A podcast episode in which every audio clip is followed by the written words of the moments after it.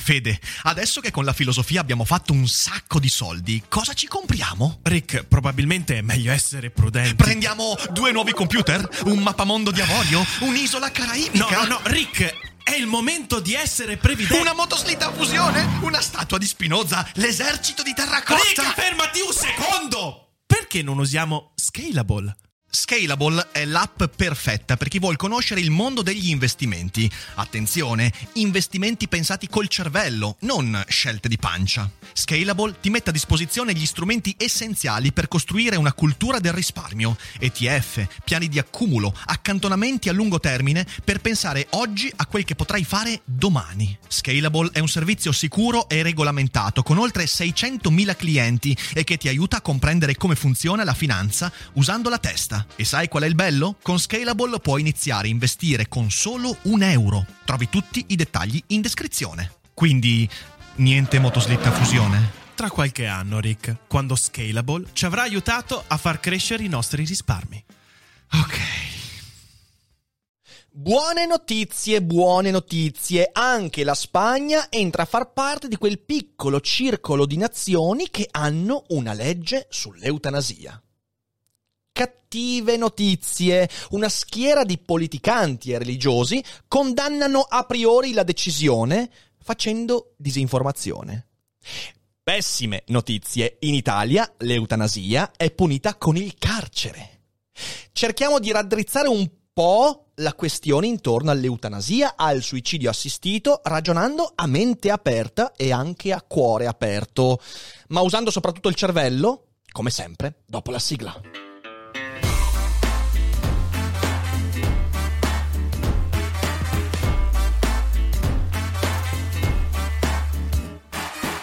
Sei su Daily Cogito, il podcast di Rick Dufer. E chi non lo ascolta è cibo per gli zombie. Quest'oggi vorrei parlare del perché l'eutanasia e il suicidio assistito hanno bisogno di una legge, di regolamenti. E perché quella legge sarebbe una norma di civiltà? E perché ogni paese democratico dovrebbe adottare una normativa adeguata.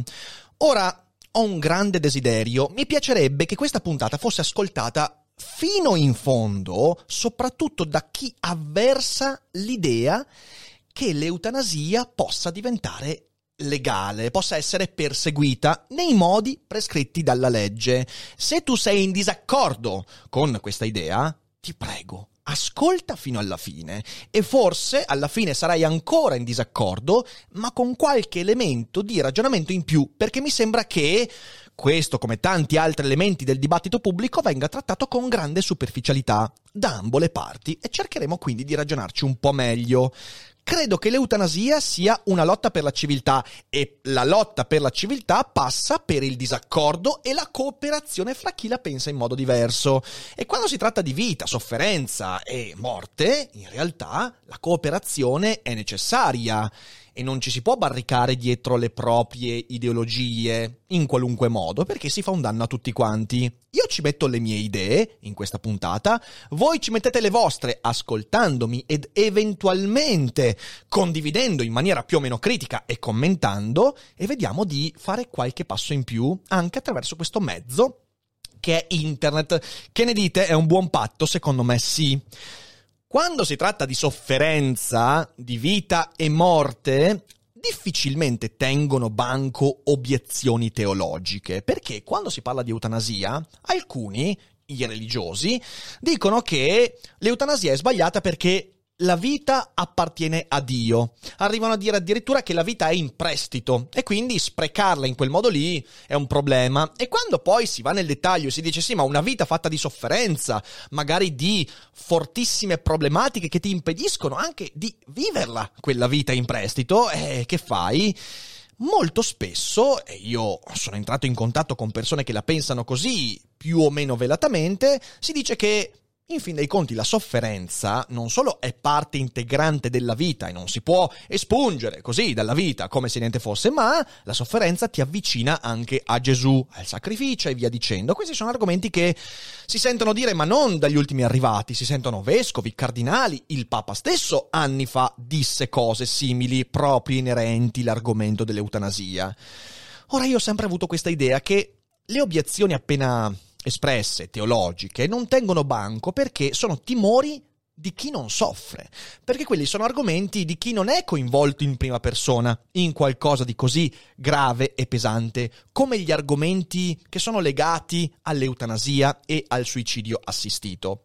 Una civiltà si misura anche, non solo, ma anche sulla capacità di ridurre la sofferenza, e non credo che il sacrificio e l'avvicinamento a Gesù attraverso la sofferenza sia qualcosa che ci eleva spiritualmente. Al massimo diffonde un sacco di sofferenza psicologica a chi vede la sofferenza autoindotta. E aggiungo che una legge sull'eutanasia non impedisce a chi lo desidera di soffrire fino in fondo.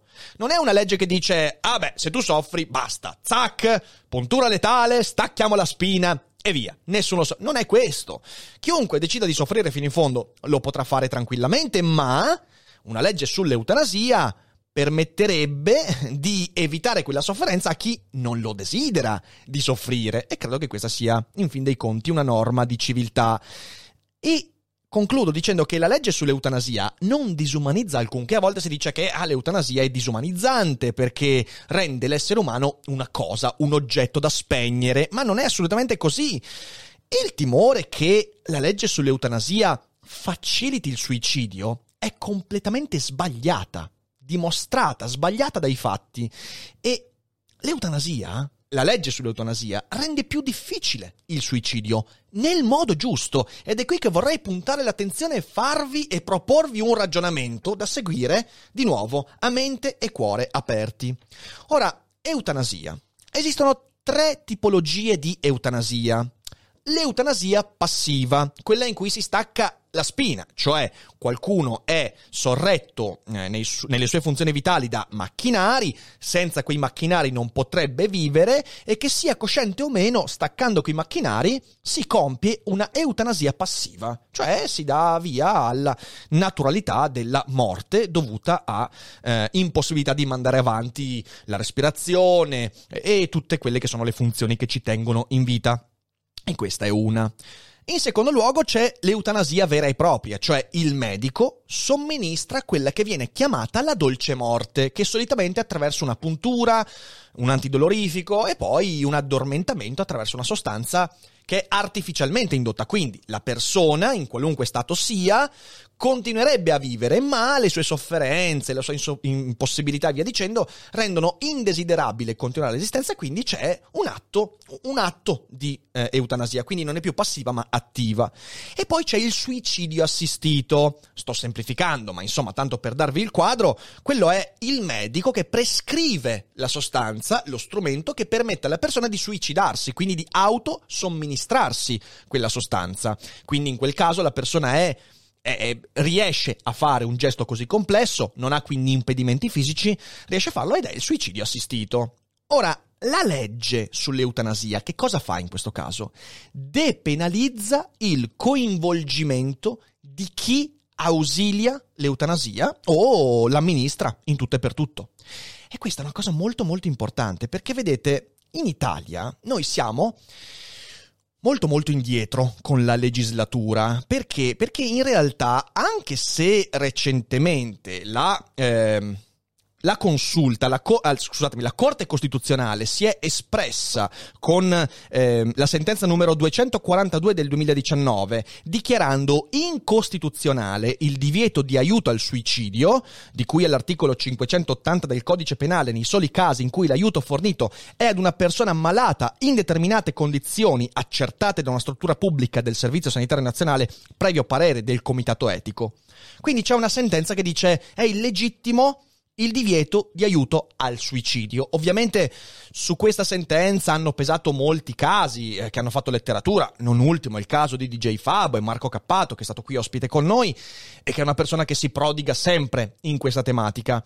La Corte ha ribadito con vigore l'auspicio che la materia formi oggetto di sollecita e compiuta disciplina da parte del legislatore, cioè la consulta dice ragazzi, scusatemi, la Corte dice ragazzi, dovete fare una legge perché non basta soltanto la sentenza a fare la regola conformemente ai principi precedentemente enunciati, ma la sentenza della consulta è stata finora ignorata da tutti i governi italiani che si sono succeduti delineando una situazione paradossale, un cortocircuito istituzionale su un tema a tutti gli effetti legale. Cioè, ci sarebbero tutti gli estremi per portare a termine una legge, ma nessuno, a quanto pare, vuole portarla a termine.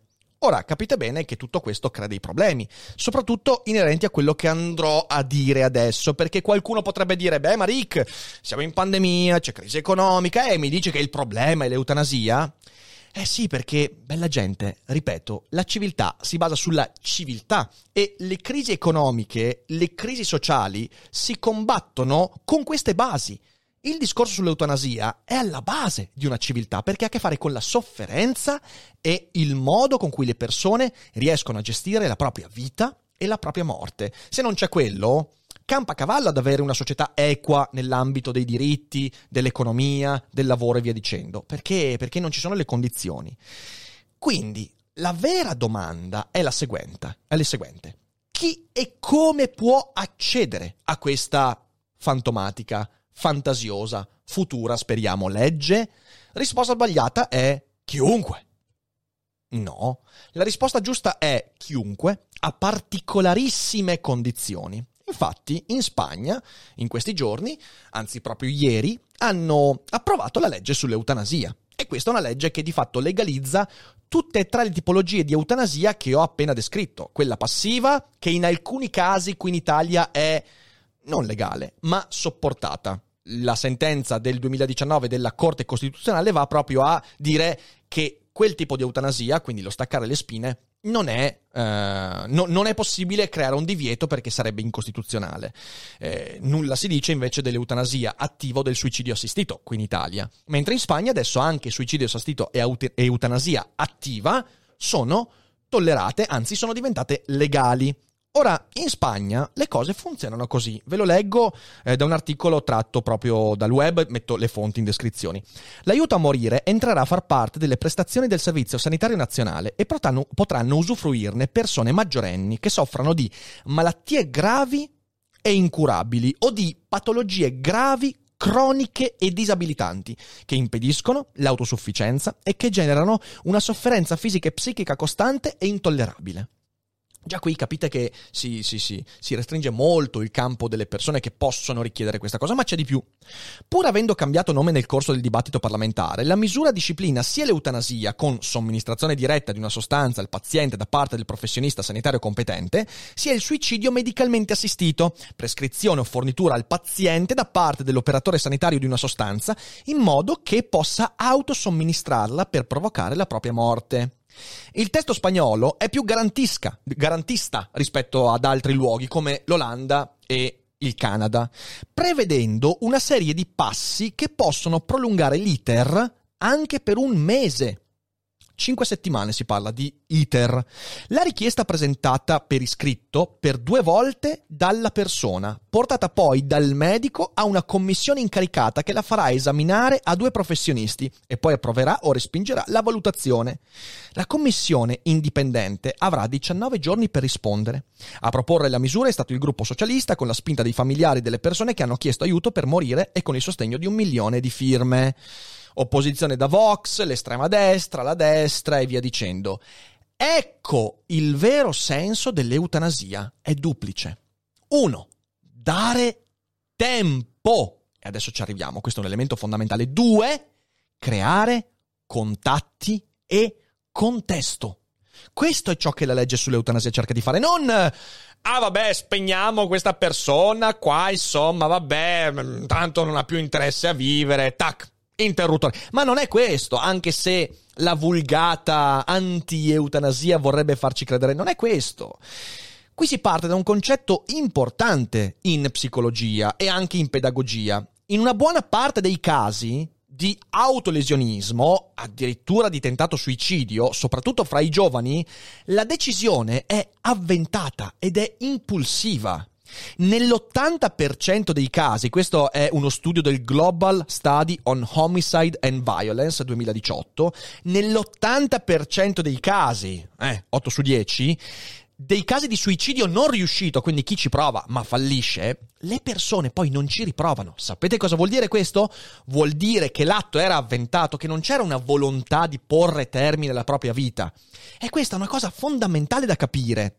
Il problema però è che il suicidio è ancora un tabù e spesso siamo dissuasi dal parlarne per tempo e ci teniamo dentro pensieri che dovremmo invece tirare fuori perché lo stigma sociale ma non solo del tentativo di suicidio o del suicidio o dei pensieri suicidi, ma anche soltanto della depressione, dei problemi mentali, dell'infelicità, lo stigma sociale è devastante. Peraltro, i suicidi fra gli uomini sono molto alti perché noi uomini ci vergogniamo di anche solo andare dallo psicologo, andare da qualcuno che ci aiuti a mettere a posto la testa perché non ci vergogniamo se ci rompiamo tibia e perone, anzi è una ferita di guerra, eh, ne vado orgoglioso. Ma se siamo depressi, se abbiamo problemi legati alla nostra mente, eh, lì c'è uno stigma e ci convinciamo di cose sbagliate in solitudine. E se lì mancano il tempo e i contesti, la decisione avventata è dietro l'angolo. Una decisione di cui potresti pentirti, ma poi, se va a buon fine, non hai neanche più la possibilità di pentirtene.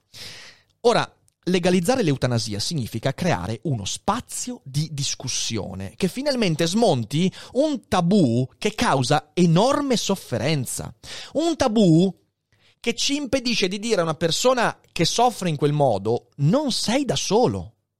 C'è qualcuno, c'è qualcosa che può aiutarti. In primo luogo, una legge sull'eutanasia, almeno la discussione della legge sull'eutanasia, che qui in Italia sta mancando drammaticamente, ci permetterebbe di accettare che la collettività possa discutere serenamente di suicidio.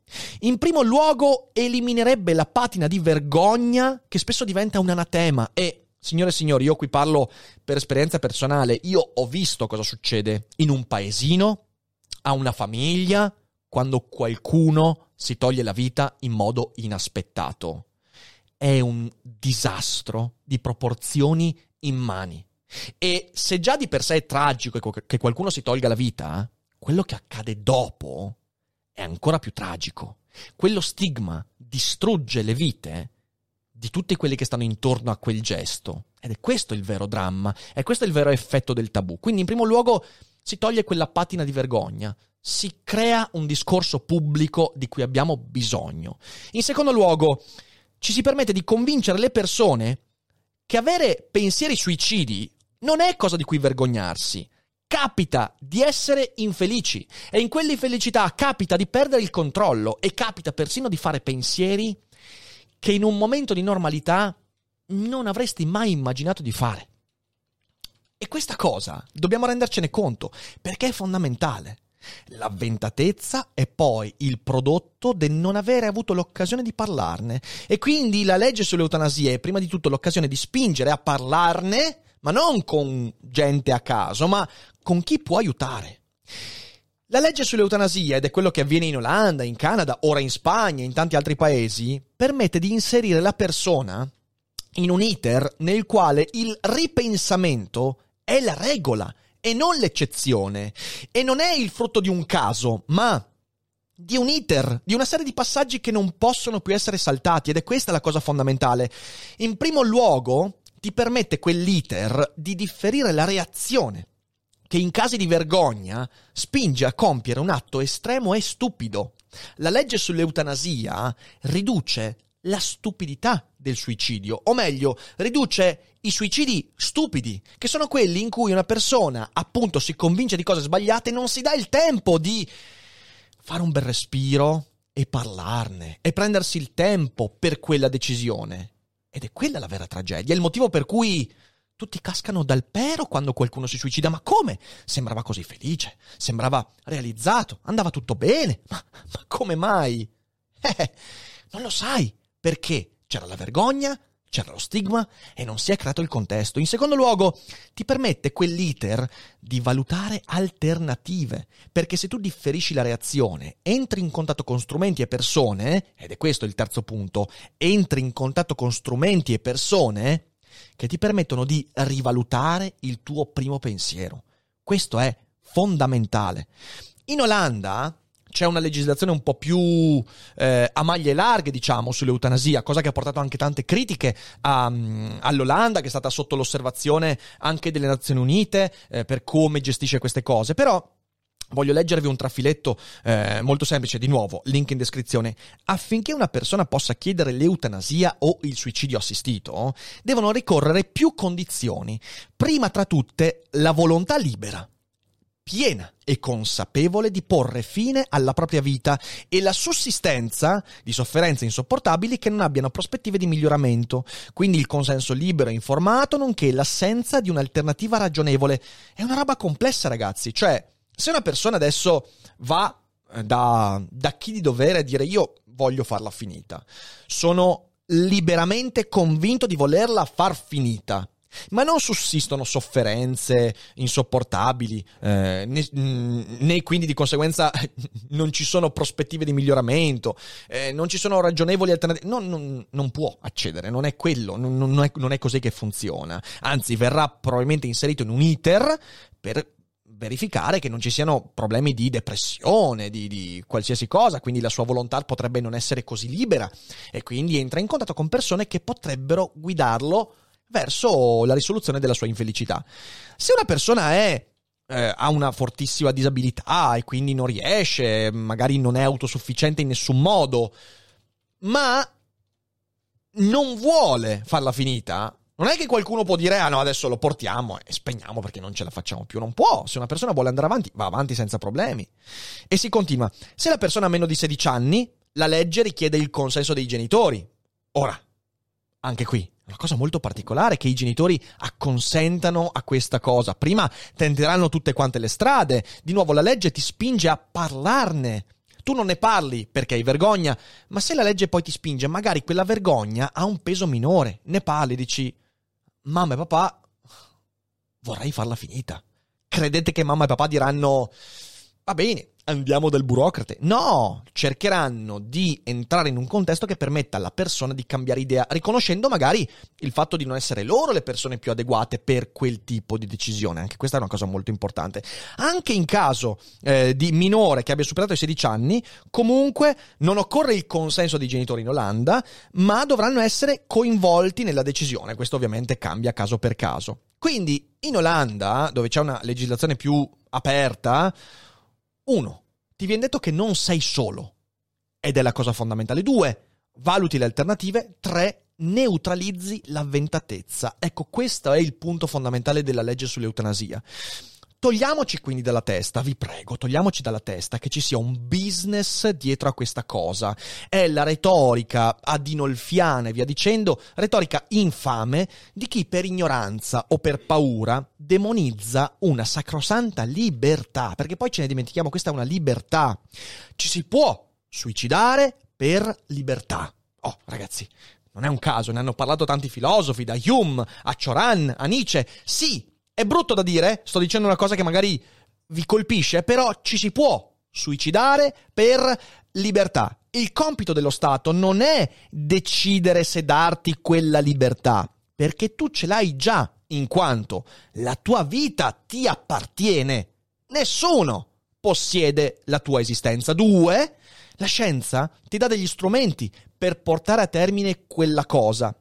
Lo Stato deve fare un'altra cosa. Il suo compito è quello di garantire le giuste relazioni e dare il contesto affinché non si confonda la libertà con l'avventatezza.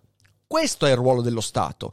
E uno Stato che non abbia una legislazione sull'eutanasia sta mancando al proprio compito più importante, ridurre la sofferenza. Ma credete veramente che persone che vengono prese da un momento di grande sconforto, di infelicità, depressione e pensano al suicidio ma si chiudono in loro stesse, non soffrano? Ci sembra che non soffrano, finché non si ammazzano. A quel punto lì tutti a dire, beh ma, co- ma come? Ma è stato un colpo di matto. Bisognava arrivarci prima rispetto al colpo di matto. Ora, chiedere una legge sull'eutanasia significa prendere, pretendere civiltà dalla propria nazione, dalla propria politica, dal proprio Stato. Se non si pretende civiltà dalla collettività, faccio fatica a trovare altri luoghi dove pretenderla. Significa richiamare lo Stato al suo compito più importante, fornire strumenti e vie per ridurre la sofferenza. Ci sono tre modi fondamentali. Uno è sostenendo chi lo fa già. Io sono sostenitore da anni dell'associazione Luca Coscioni e quindi vi dico c'è il link in descrizione. Andate, sostenete, entrate a far parte della famiglia del Luca Coscioni perché intanto fanno sempre molta informazione scientifica, è un'associazione che si prodiga per diffondere anche un po' di dibattito scientificamente corretto, in secondo luogo perché sono sempre in prima linea nel lottare per questo tipo di cose, che sono centrali per la nostra democrazia. Dopodiché cosa dovete fare? Beh, dovete divulgare i messaggi giusti discutendo di questi temi anche quando fa scomodo, quando è scomodo, quando non conviene. È lì che bisogna veramente ragionarci nel modo giusto, senza alterarsi, senza incazzarsi, senza far sì che battaglie di tutti diventino la mia battaglia. Perché poi il problema è che le persone si polarizzano su questi temi, non ragionano più perché, perché sono temi che colpiscono l'emotività. Siamo tutti esposti. A tutti noi potrebbe succedere di cadere in depressione e pensare al suicidio. A tutti noi potrebbe succedere di perdere la nostra autosufficienza e pensare al suicidio.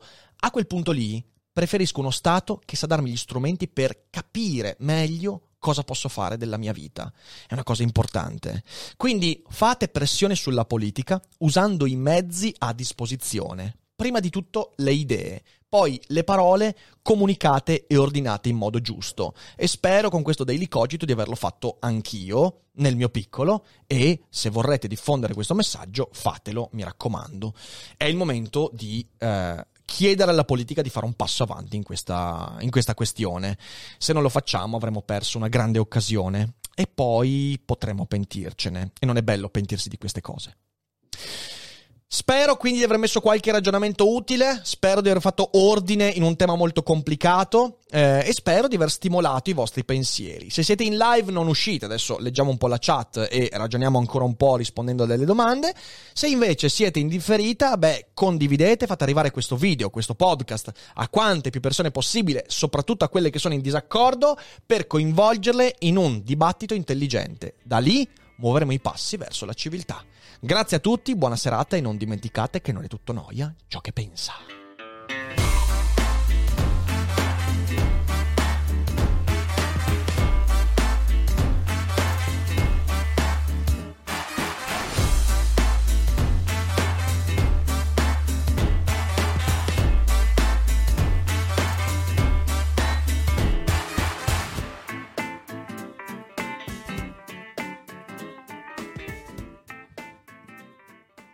E adesso un bel caffè finito.